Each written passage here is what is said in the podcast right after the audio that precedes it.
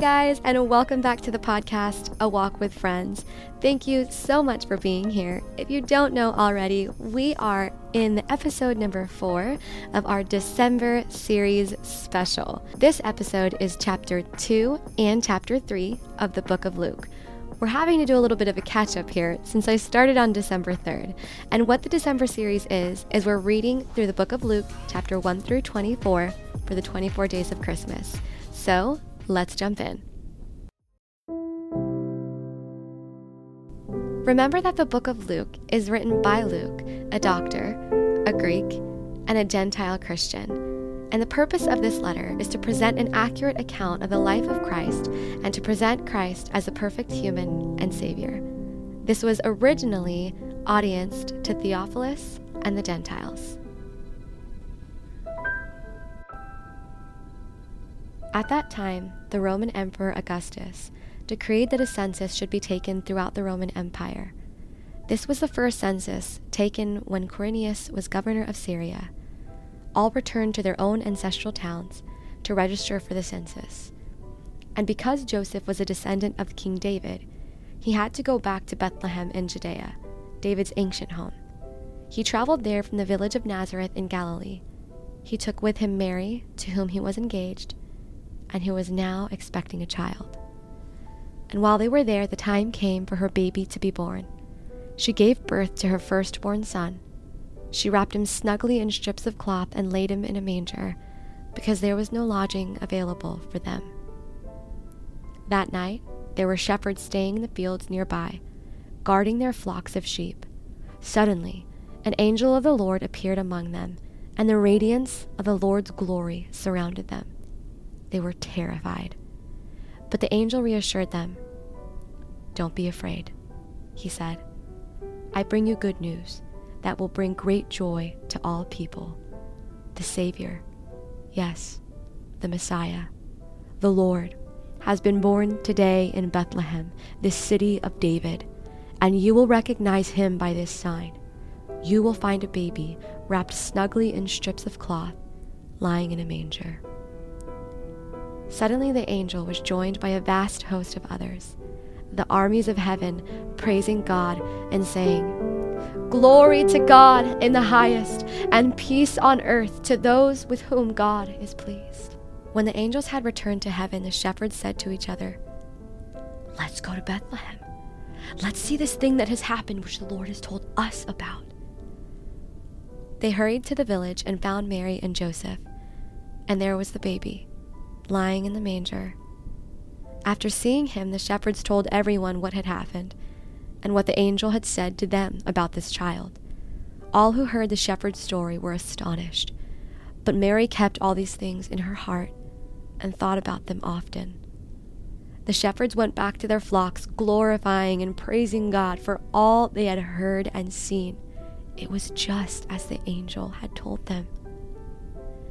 Eight days later, when the baby was circumcised, he was named Jesus, the name given him by the angel before he was conceived.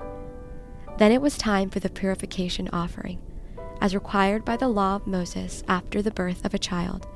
So his parents took him to Jerusalem to present him to the Lord. The law of the Lord says if a woman's first child is a boy, he must dedicate it to the Lord. So they offered the sacrifice required in the law of the Lord either a pair of turtle doves or two young pigeons.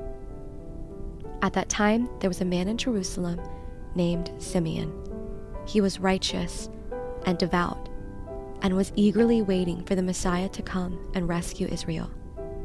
The Holy Spirit was upon him and had revealed to him that he would not die until he had seen the Lord's Messiah. That day, the Spirit led him to the temple.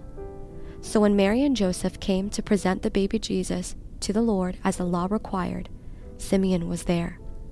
He took the child in his arms and praised God, saying, Sovereign Lord, now let your servant die in peace as you have promised. I have seen your salvation, which you have prepared for all people.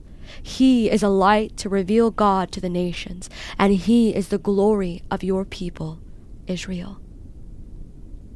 Jesus' parents were amazed at what was being said about him. Then Simeon blessed them And he said to Mary, the baby's mother, This child is destined to cause many in Israel to fall, and many others to rise. He has been sent as a sign from God, but many will oppose him. The deepest thoughts of many hearts will be revealed, and his sword will pierce your very soul. Anna, a prophet, was also there in the temple. She was the daughter of Phanuel from the tribe of Asher, and she was very old. Her husband died when they had been married only seven years. Then she lived as a widow to the age of 84. She never left the temple, but stayed there day and night, worshiping God with fasting and prayer. She came along just as Simeon was talking with Mary and Joseph, and she began praising God. She talked about the child to everyone who had been waiting expectantly for God to rescue Jerusalem. When Jesus' parents had fulfilled all the requirements of the law of the Lord, they returned home to Nazareth in Galilee, where the child grew up healthy and strong. He was filled with wisdom, and God's favor was on him. Every year, Jesus' parents went to Jerusalem for the Passover festival. When Jesus was 12 years old, they attended the festival as usual. After the celebration was over, they started home to Nazareth, but Jesus stayed behind in Jerusalem. His parents didn't miss him at first because they assumed he was among the other travelers, but when he didn't show up that evening, they started looking for him among their relatives and friends. When they couldn't find him, they went back to Jerusalem to search for him there. Three days later, they finally discovered him in the temple, sitting among the religious teachers, listening to them and asking questions. All who heard him were amazed at his understanding and his answers. His parents didn't know what to think. Son, his mother said to him, why have you done this to us? Your father and I have been frantic, searching for you everywhere. But why did you need to search? He asked. Didn't you know that I must be in my father's house? but they didn't understand what he meant. Then he returned to Nazareth with them and was obedient to them, and his mother stored all these things in her heart. Jesus grew in wisdom and in stature and in favor with God and all people. Chapter 3 It was now the fifteenth year of the reign of Tiberius the Roman emperor. Pontius Pilate was governor over Judea. Herod Antipas was ruler over Galilee. His brother Philip was ruler over Iturea and Trachonitis. Lysanias was ruler over Abilene. Annas and Caiaphas were the high priests. At this time, a message from God came to John, son of Zechariah, who was living in the wilderness. Then John went from place to place on both sides of the Jordan River, preaching that people should be baptized to show that they had repented of their sins and turned to God to be forgiven. Isaiah had spoken of John when he said, He is a voice shouting in the wilderness, Prepare the way for the Lord's coming, clear the road for him. The valleys will be filled, and the mountains and hills made level. The curves will be straightened, and the rough places made smooth. And then all people will see the salvation sent from God. When the crowds came to John for baptism, he said, You brood of snakes! Who warned you to flee the coming wrath? Prove by the way you live that you have repented of your sins and turned to God.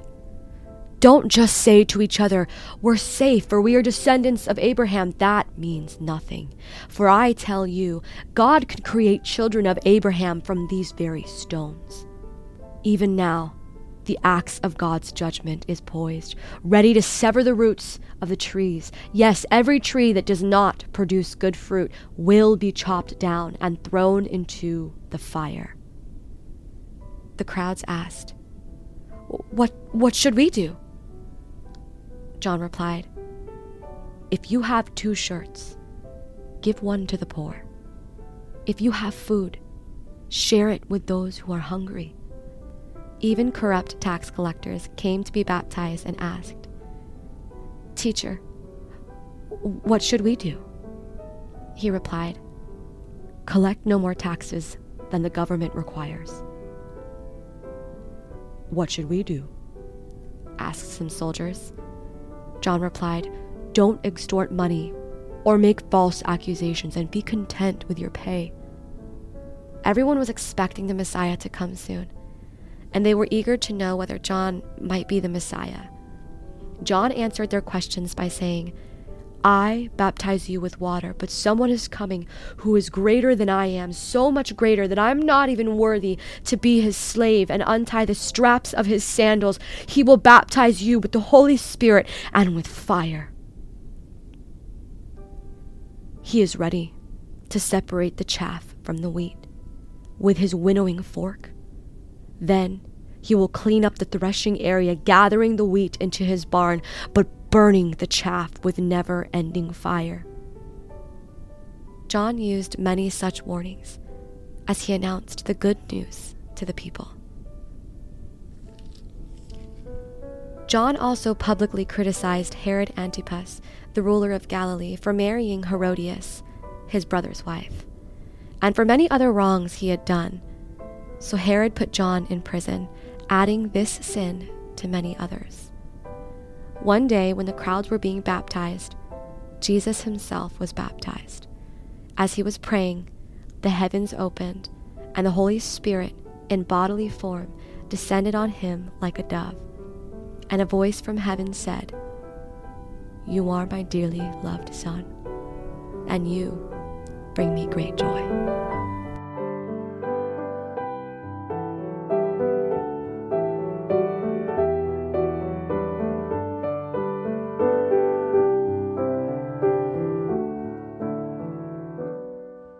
So that is it for today, you guys. Chapter 2 and Chapter 3 in one episode to catch up to it being December 3rd and us continuing on with our December series of the reading of Luke. Be blessed.